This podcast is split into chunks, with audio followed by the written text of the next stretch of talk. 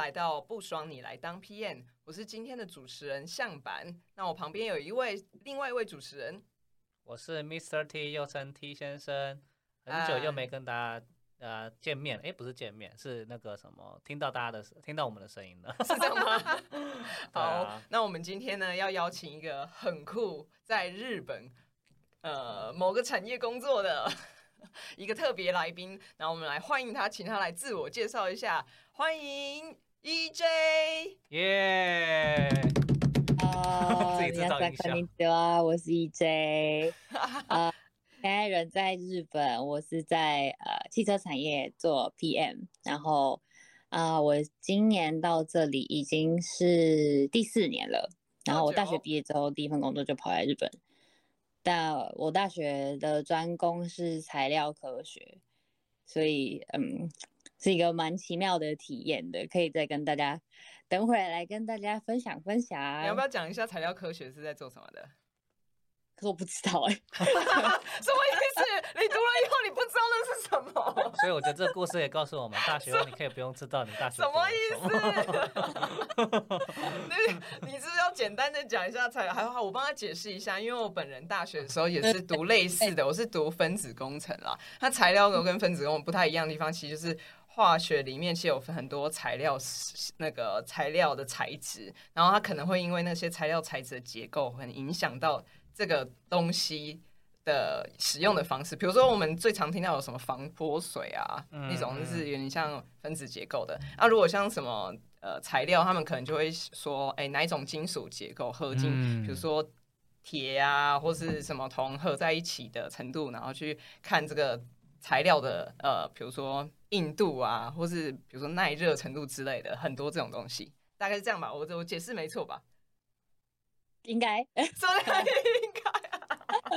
我的天哪！所以是读完四年以后，就真的什么都忘记了。好像有前辈 follow，follow，follow。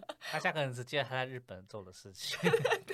好吧，如果对，就跟刚才上班说的一样，大概就是讲各种材料它有哪一种特性啊，然后可以用在什么地方啊，然后去啊，对，就是把它分析做解析。之类的吧，然后然后知道这些材料可以用在哪个地方，这样子。对对啊，好酷！这段会不会被我大学教授听到啊？我觉得可能来这边听的刚好有听众是材料科学，他可能觉得嗯，OK，好，谢谢。我会怕。开玩笑啦，开玩笑。那那没关系，我们现在就来问一下，就是 EJ 他现在为什么会想要访谈你？是因为你在我知道之前来跟你聊天，发现你去日本工作嘛？然后你现在在日本一间很酷的汽车产业工作，哎，是方便可以讲是哪间公司吗？我现在在日本蛮知名的汽车产汽车厂做 PM，N 开头，N 开头。哦，那大家自己猜就好了。哦，很酷哎！而且你上次是有跟我讲说，哎。就是你负在公司就负责哪一个部门，然后都在做哪些事情，还有你的负责的产品，可以跟观众稍微介绍一下吗？OK OK，好，那基本上我一进来这个公司之后，我就是在 PM，就是做专案管理的部门。然后我在这四年里面，我担任过三个专案，那其中一个唯一有跑完的是一个跑车的专案。然后，我现在是在担任另外一个，就算是新时代的 EV 的呃新车吗？这样，EV 是电动车吗？对对对对。天太潮了吧！居然可以负责电动汽车，这时尚是现在时下最潮流的一种一种那个什么汽车的种类。那人家前面那个也很酷啊，那个是跑车吗？嗯，算是应该算是我们公司里面最有名的一台一个产品这样子。然后就是有很多死忠粉丝，然后呃，我也是在担任这个跑车的专案里面学到了很多东西，这样子。嗯，好，那你也可以背，就是因为大家我们的，比如说像那个我的背景比较偏呃知识型的产品的 PM，所以然后 Mr T 你的背景，你要不要讲讲一下，跟大家讲一下你的背景是什么？哦，我的背景就是比较像 B to B 的软体产业。那其实之前做过就电电信业啊，或者是呃也有做过，其实我也做过的电动充电桩的类似的产业，汽车充电桩，对，就是那个电动汽车充电桩。嗯，然后现在在做那个像影音串流的部分。对对对，所以大部分是在做就是这一类型的软体规划的产品经理。嗯，没错。那我们就是像我们这样背景人，就会很难想象说，呃，可能要做出一台跑车啊，或是要开发一台就是电动车啊，到底要经过哪些流程啊？然后呢，会有哪些部门啊？然后这这参与，所以想说，请你就是多帮我们解释一下。好，OK。那首先要跟大家说的就是，汽车我们可以想象它是一个非常精密的机械，所以你可以想象出来是它。会第一会包含非常多的布品，不包含你是是什么看得到，你看得到的部品啊，完了中文是什么？就是零件零件吗？部分？对你看得到的零件，看不到的零件，在这台车子里面，你可以想象出来，它是一个非常精细的工业制品。那有这么多这么多的零件的话呢，就是一定会牵涉到非常非常多。呃，专门负责他的人，嗯，那我们一方面要去监督这一台车的开发的品质跟日程以外，也要去监督这些做这些事情的工程师们他们的进度。那我觉得这就是 PM 的 team 在做的事情。嗯嗯，对，最主要就是 QCT 品质、cost 还有 schedule。然后我就负责品质管理，好像要负责时程的规划。对对，然后还有就是呃，cost 这样成本。哦，成本。哎，所以你们也要去管理说这个，比如成本一开始的规，我顺便举例哈，一开始成本规划可能是是一千万的那个呃 budget，那可能你们现在是要规划说，哎，这一千万 budget 有没有符合？呃，在执行过程中有没有符合这一千万？还是说你们是去定义说，哦，就是一千万这个八掘的人？我只是好奇说，成本的规划可能是哪一种这样子？呃，基本上公司的，就像我刚才讲的，这一台车是非常会牵涉到非常非常多的人一样。呃，我们有专门在负责做成本规划的预算编列的部门，然后也有很多是一去做购买的，然后还有去。呃，去精算每一个零件应该要有多少是多少预算的人，那基本上 PM 在这当中担当的角色就是，我们会拿到公司编发给我们的这个 project 的预算，然后我们要想办法在这里面做出这台车。哦，所以就是已经定好的预算，然后你们想象说，反正总共这些零件，然后加什么东西，就一台一一台车就是不能超过这个预算，所以你们要去想。让要怎么找到合适的材料吗？材料对不对？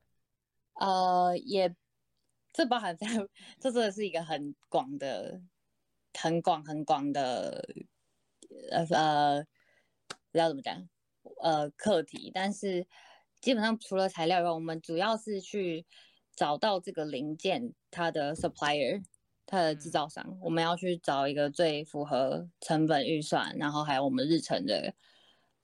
supplier 去帮我们做这个零件，这样哦，可以想象，因为其实台湾很多像电子产业的 PM 也蛮多要做类似的东西。嗯，就是这整间公司里面，嗯，我我就帮观众翻译一下好了，因为车其实它有非常多零件嘛，比如说像车壳，或是你们看到轮子，或是呃，比如说仪表板之类，里面还有很多零件。那刚才 E E J 的意思应该是说，因为一个车商可能没有办法制造所有零件。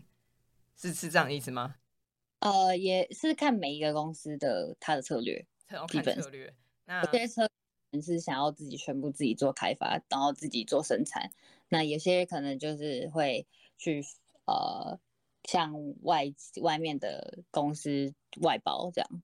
哦，合作买零件回来组装就对。嗯，对对对。其实真的是蛮蛮可以理解的，因为像手机有不同的零件，但我们都。在说台湾的话，我们是叫 BOM 这个名称，B O N，对，叫 Bill of Material。然后这个 P N 可能就会去知道说，啊，哎，这个一个手机制造了哪些零件，然后再去看说要可能采购不是有采购部门，但是要去找这些零件商跟去符合这个当时规划的成本，才能够赚钱这样子。嗯，对对，嗯，那我觉得刚才好像。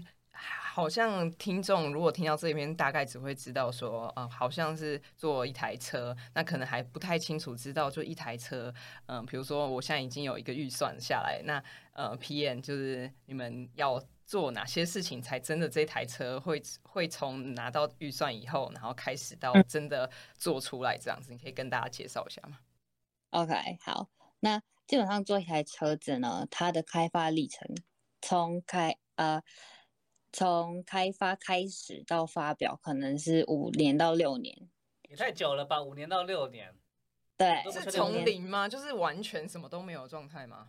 从一个从一个 concept 到真的要发表为止，从预算下来到开发为完成，可能是五年到六年。所以基本上 PM 呢，在这里面扮演的一个角色，就是我们要在这五六年一要。这从最开始 concept 我们要开始开发的时候，我们就要预想，呃，这五年六年里面我们要做什么，我们要在哪一个 timing 做什么事情，我们就会要做一个五年六年的一个很大规模的 schedule。OK，我好奇的是说，所以像 EJ 你在规划这个 schedule，你会一开始你会参与到这样子的车款，它应该里面要有什么样子的？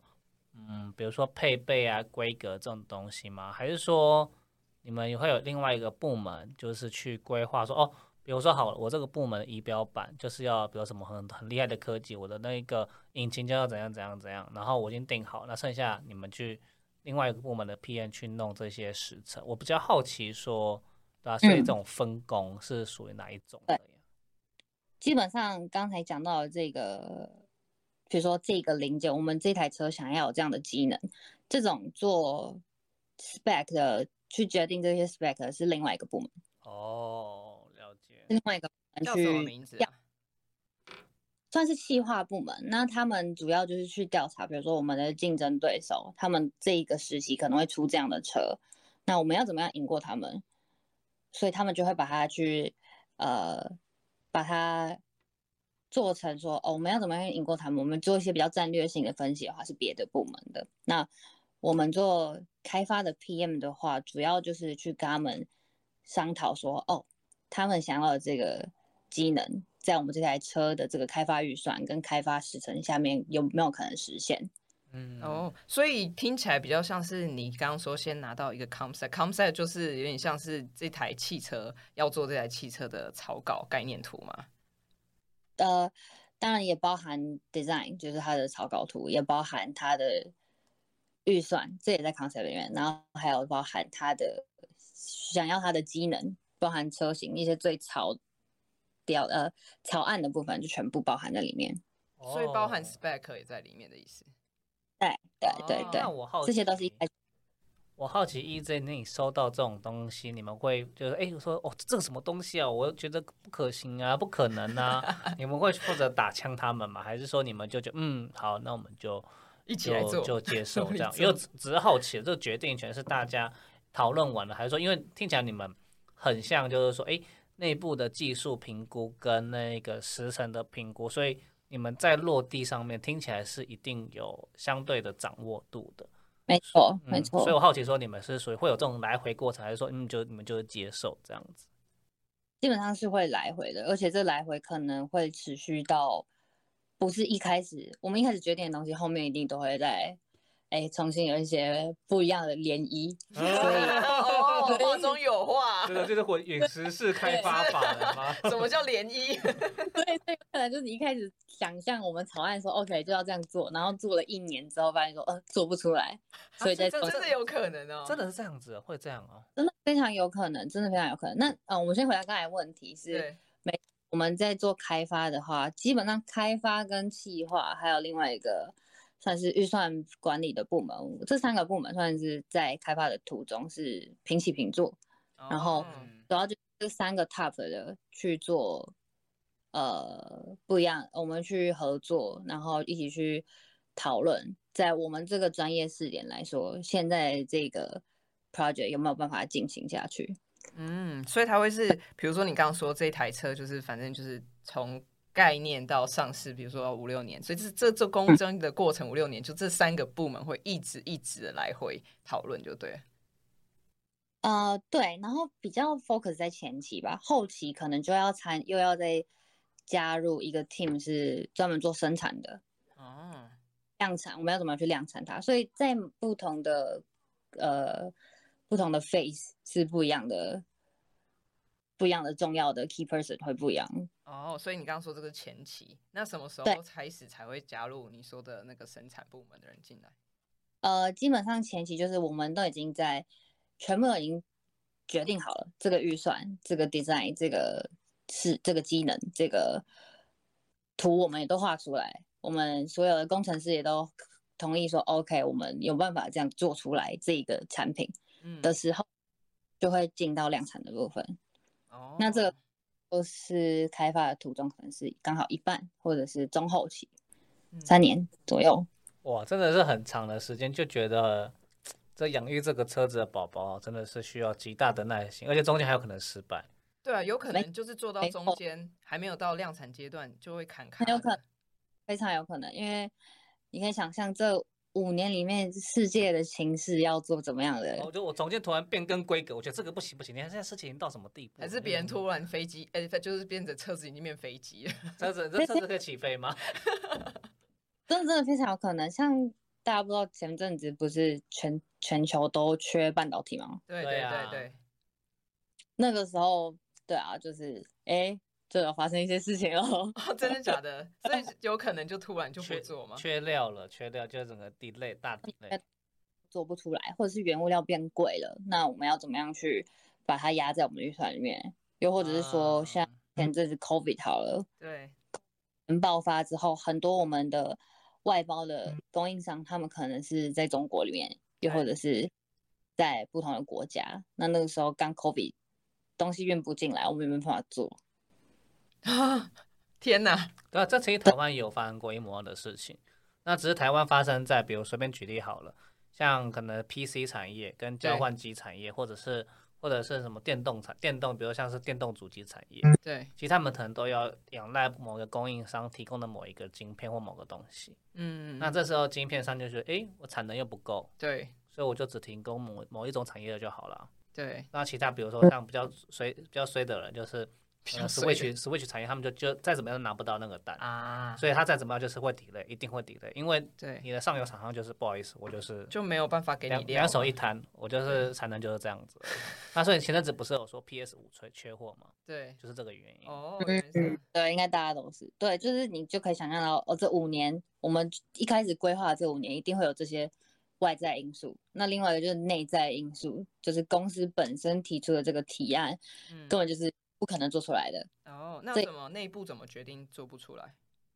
就是我们先可能我们开发部门拿到这个预算，拿到这个 concept，可是后来做一些开发技术的研讨，发现说这个技术没有办法用这些钱做出来，又或者是我们需要更更多更多的开发日程，哦，的可能就会去呃去跟其他部门讨论说，我们要不要改一下这些机能的构想，又或者说我们要不要延长我们的开发的时程。天哪，这好心累哦！这我想好奇问一下，EJ 在工作这几年来，真有发生过这种几你你自己经历过有发生过几次这种情形啊？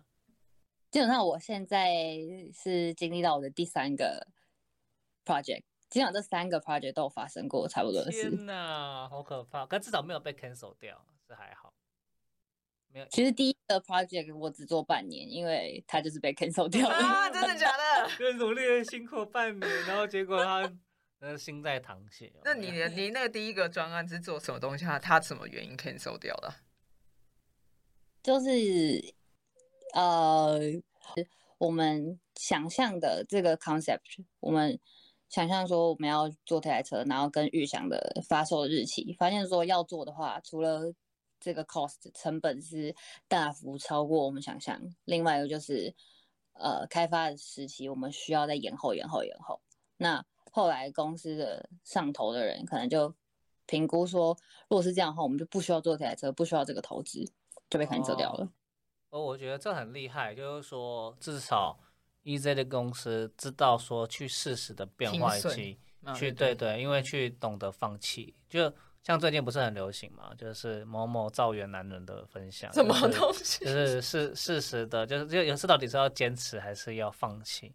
对对取但舍是很困难。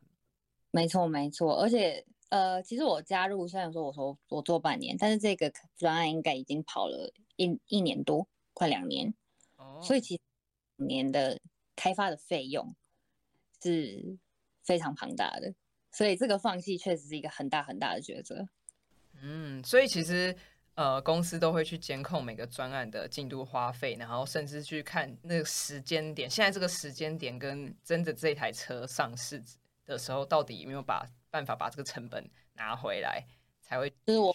对，我们我们定期定期都要去跟开发呃，算是我们什么、啊、董事会吗？就是也算是 PM 要去专门统整现在的整个开发的进度，然后要去跟董事或者是公司上头的人报告。听起来是一件蛮困难的任其实。哎、其实真的也是这样，因为老实说，我有一间公司，我不能说哪一间。好对对，其实也有跟日本人合作，也是这样子。他们发现，他们真的是有董事会决定说，哎、这个案子真的是没有想象中的乐观，然后大家都嗯开发完喽，嗯哼，都已经准备上线喽，嗯他就说前两个月就说不好意思，我们不上线，真的哦。然后大家花一年的时间开发完东西就就就不上线了。但等老实说，我们该收的钱还是有收到了，但就是以软体开发来讲，就是比较可惜，就是你后面的维运费用就没有收到。对，但其实老实说，但真以站在他们的角度来，也没有错，嗯哼，也没有错。就是如果你越你这时候硬上线，反而是可能越上线越亏钱，可能或者是对对大家的品牌效益其实没有很好。哦因，为当你的这个世界在变化的时候，或者是公司的业务量可能在再去再去再去找客户的时候，对，没有想象中的乐观，嗯哼，所以他可能要两两边嘛，开发归开发，业务归业务，对，对，所以业务到位，开发才开发才可以真的上线，才可以找到合适的呃使用者。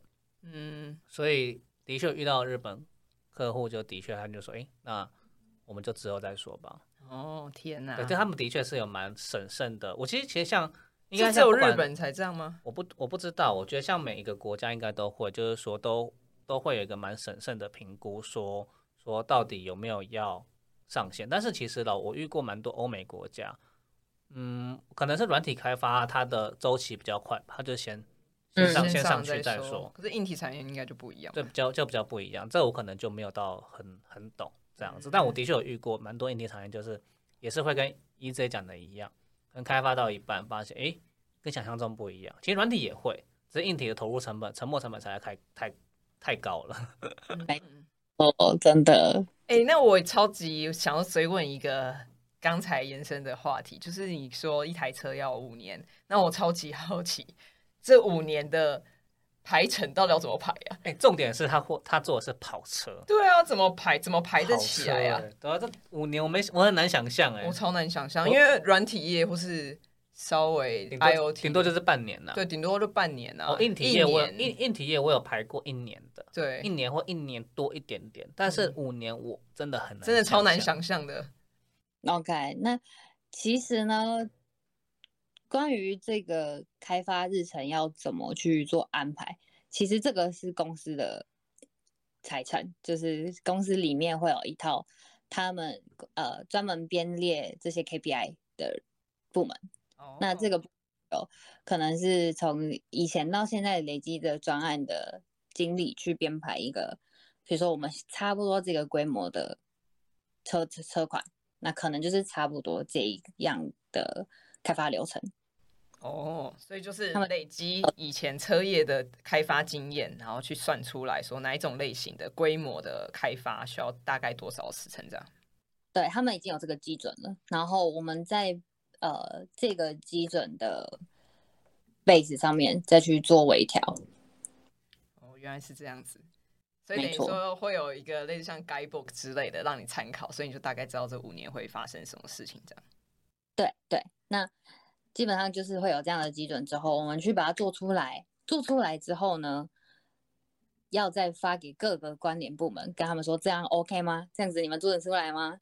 然后呢，去累去收集他们的 feedback，然后这个时候就会出现非常多需要去调整的部分。那这个时候就是 PM 必须要出动，去告诉他说，A 部门说他们这样做不出来，他们想要日程在延后，可是 B 部门可能就说，哎，延后了，我们这些他的计划出不来，我们也做不出来之类的。这种时候 PM 就要进去做各种调整。哎，我觉得这好难想，因为你我我想要先问一个问题：你们这种在我们台湾都讲在瞧事情的过程啊，对，在瞧的时候，到底是牵涉到多少部门或多少人？因为其实台湾也会瞧，但就是可能人数没这么多，大家可能就呃上主头呃上面主主要主管出来瞧一瞧啊，问一下啊，然后他们决定就好了。而听起来你们的 EJ 的就是这样汽车产业公司，真的涵盖。还蛮多的范围，所以我好奇问一下，这个范围到底是多广？对，就是你会你会牵扯到多少部门的人？好，在这过程，我现在就是非常大略的、非常概略的，主就是主要可能会出现的人，就是第一就是我们开发部门嘛，嗯，各种 engineer，对，然后第二可能就是刚才有讲到的企划部，嗯，就他们可能要出一些企划书，那再来可能就是呃做实验的。我们东西出来了之后，他们要去 check 各种性能，他们要做实验评估。那这是做实验的。然后还有的话就是，比如说法务法规，因为我们要在各个国家做贩售的话，必须要符合各个国家不同的法规。那呃，我们就会有一个规，每个国家规定的日程，我们可能这个时候就要把东西做出来，送到那个国家。做 test，嗯，有合格了才能在那边卖。那他们也必须要去握有他们想要的 lead time，嗯，对。各个像刚才讲的，这可能就主要就五个了啊，还有生产部门啊，就刚才也有讲到量产的时候的生产部门。对对对，他们也会想要早一点拿到我们的设计图，他们才可以赶快做量产的。企划生产线的安排嘛，对不对？对，所以真的是涵盖非常广，而且这些都是在我们从开发的零的阶段做了这个 schedule 之后，就要全部发给他们。嗯，他们就要全部给我们 feedback，我们就要再重新 update 这个 schedule，把它做出大家都同意的状态。这过程要多久？我好好奇哦。嗯。就这个过程听起来，就因为五年不是一件小事啊。对，所以这五年的 schedule 到底要怎么去瞧？我觉得就是光为了，就是应该说，我们常常有时候在软体管理有一个大家在讲的投入成本，就是规划的规划也是成本啊。对，就是你规划五年，你已经规划五年，这五年就是一个成本。可是你为了规划这五年，这个前置准备的成本，这也是成本啊。对。那只是说，你们这个成本是到底是花了多久时间交出来？是比如说，为了达到这个共识，是花了有两个礼拜、一个月、两个月，大概有没有大概这种？就是说可以参考一下。基本上，我们我如果是我我目前为止的做法的话，我可能就会先第一步就是先照着公司的基准书先去做一个草案。对。然后先做一个草案，然后。P.M. 部门、开发部门内部先同意之后呢，就发发给关关联部门，然后跟他们说，给你们两个礼拜，两个礼拜内告诉我你们有没有意见。通常都有意见，听起来很暴力。通常都 好像也只能这样。不过我们通常也是这样，对啊。不管我不管你超过两百，我就全部都抵累了，我全部都时程都要重拉。没错，我也是直接压人家时间，说下礼拜什么什么时候给我确认完。没错。然后然后对，然后做一个 list，跟他们说你有没有意见就写在这里。然后呢，两个礼拜后截止，我可能会收到一百件。我天哪！好想哭哦。对，然后我可能快一点的话，花一个礼拜去解读这些 feedback，然后去看哪些 feedback 是我很无脑的，就是我，就是他竟然讲这么委婉的词，无脑的，就是他有些就是完全他只是他们个人情绪之类的。可是这些的话，我我就会跟他说，基准是不是这样写的？那可能原来日本人也是会回无脑的东西，我现在知道，谢谢。没有没有，是我啦，我是台湾人啦。不是我说其他同事，你收到不是其他同事都日本人吗？没有啦，就是有一些会是可能比较不懂的基准书，或者是公司的一些呃标准流程的人，就会比较私人情绪，就说这么这个日程太短了，你要我们这样做出来的话，就给我们多一点钱之类的。但那些都是公司已经既定的基准的话，他们就只能点点，他们没有说话。这样。对啊，然后我可能就是会 check 这一百条里面有哪些是不合理的，那有一些合理的，他们真的有困扰的，我们就把它挑出来，然后跟关系的部门、过联关联的部门去开会去调整。嗯，那可能这个分析，然后到调整的过程，可能要花两个礼拜。天哪，这种感觉就要快两个月了。对，然后。就是我们已经这样调整完的这个 schedule 发出去之后呢，可能两个月后有一些机能的前提改变了，对，又或者呃有一些生产出状况了，对，都有可那可能又要做同同样的一个流程再去把这个 schedule update，好可怕，所以就是每次更新一个 schedule 可能就要花个一个月一个半月这样。对对对，当然还是看变更的规模，但是最一开始做第一份 schedule 的话，大概就是一两个月。哦，懂。嗯，那我这样子很好奇，说感觉这么大规模的沟通，应该不太可能一个人，所以也很好奇，说你你的 PM 的团队里面是有其他的伙伴在的吗？没错没错，这个一个人绝对做不来的，所以嗯，基本上。PM 的 team 呢有一个 top，他是他就是 chief engineer，就是他是这个整个这台车的开发主管。嗯，他就是呃所有开发关关联开发的事情呢，他有抉择权。嗯，那在他下面呢，就是我们这些我我这些 PM team。那我的 PM team 里面呢，主要呢可能是有一个。主管 manager senior manager 对，然后算是科长啊，科长 senior manager 嗯，然后再可能会有个 team leader，然后再来就是像我这样一般的 staff 可能是两个人，对，所以大概关联一台车的开发的 PM team 可能是五个人，有六个人，嗯，五个人到六人 PM 这样算多吗？嗯，这样不多哎，因为以以我觉得以 EZ 的公司应该是蛮大规模的，所以其实五到六个人，其实代表大家很重视这一个专案或产品，所以我觉得是蛮正常的，或者是甚至还可以更多。嗯，对对对，基本上就是一台关于一个产品就是大概五到六个人，那规模小一点的车的话，可能更少人。所以他的买车是什么意思啊？说脚踏车吗？哪一种车？娃娃车、概念车？对不起，可能它不是新车，它只是改款。哦，改款车。哦，所以你刚刚说的五到六年是指从零到一的新车是吗？啊，对对对。那比如说你是现有的一台车，对，比如说，我现在想不到，比如说在在台湾有什么比较有名的车啊？台湾吗？台湾有什么重要的车？我跟你讲特斯拉，我讲我我刚刚讲特斯拉。啊啊！比如说特斯拉，特斯拉的呃，我来忘记那个什么那些那个编号的，我觉得特斯拉某一台车，Model 三，Model 三，Model 啊对对，Model 三，Model 三，对，大家，对，就是比如说 Model 三它已经出来了，可是它预预计三年后要出一个改款，而是它的呃，比如说两千零。二十五年，对两千零年版，对，对，那可能它就是需要改某一些小小的外观的部分，对，那这些的话，它规开发规模就比较小，可能两年三年就可以做出来。哦，连连那么小的也要两年三年，没错。好哦，听起来就是非常的惊人，是非常可怕。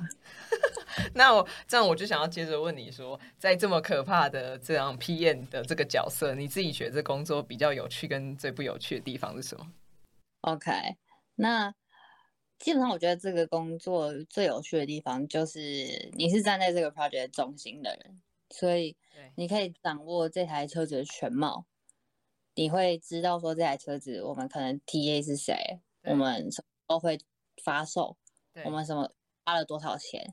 我们这台车会有怎么样的机能。但是这些是一般的 engineer 不知道的，因为一般的 engineer 可能只知道他们负责的零件。嗯嗯嗯。所以我觉得这是在开发部门相对来说是很有趣的事情。嗯。会蛮有优越感的，我自己感觉。很有优越感吗？对，算是蛮有优越感，就是你知道比较多这台车的机中心的情报，知道最多的资讯，然后你可能刚好做出做了一个很负责、一个很有趣的产品，这样。对对。然后比较不有趣的地方，我可能会说是，我们虽然是在中心，但是我们没有，呃，自己做。比如说你看到这台车的实体之后，对，一般做零件的 engineer 他可能会很有成就感，因为他看到了自己做的，比如车头灯，自己 做的车身，自己做的门，对，自己做任何一个部品，他们是可可见的，对他们。哦，我这边好，就是故意做了这样的一个圆弧形啊，什么什么的，他们有这些故事可以讲。对，但是验来说，我们没有负责任何实体的零件。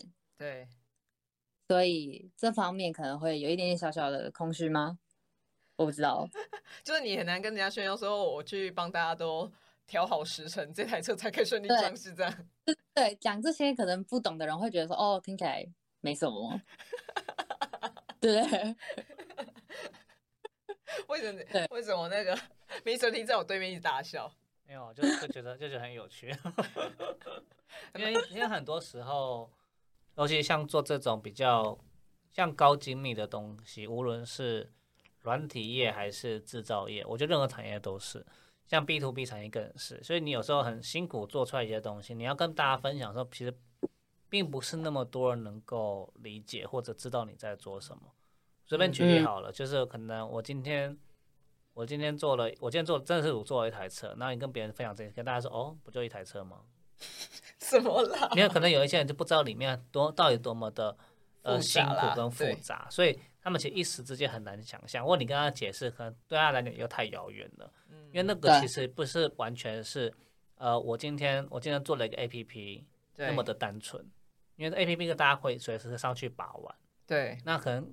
对于汽车来讲，那就是去开车的人比较多。对，真的开车的人跟真的要去理解里面的零件结构又是两件事情。嗯，所以你真的真的要让他们有那种共感，其实是我觉得是相对于困难。所以你有时候就会觉得，哎，好像真的有一点心酸。那就是到底 你很难去跟别人去聊这件事情。这种对 PM 之间就要互相取暖，这样对，真的，因为真的根本不知道 PM。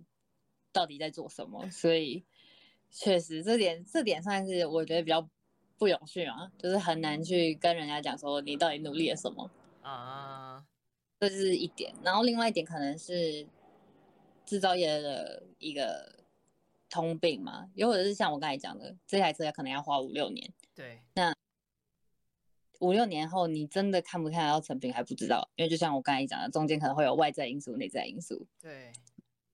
你在这五六年之中，你要怎么样去持续你的专注在这台车上？你会没有什么成就感，所以因为这个时间真的太长了，所以回馈感比较低。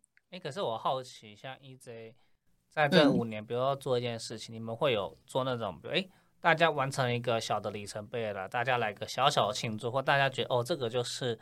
呃，大家呃可以，就是或者你自己庆祝自己，anyway 都有可能，无论是公司还是个人还是团队，你们会有这种仪式感吗？还是说直到他做完之前，其实大家都还是战战兢兢？我比较好奇这种心境上，对吧？这种感觉，我是觉得会有一个小小的仪式，可能大家会呃出去吃个饭，这样吗？去居酒屋，然后就和他喝到喝醉到地上，乱讲。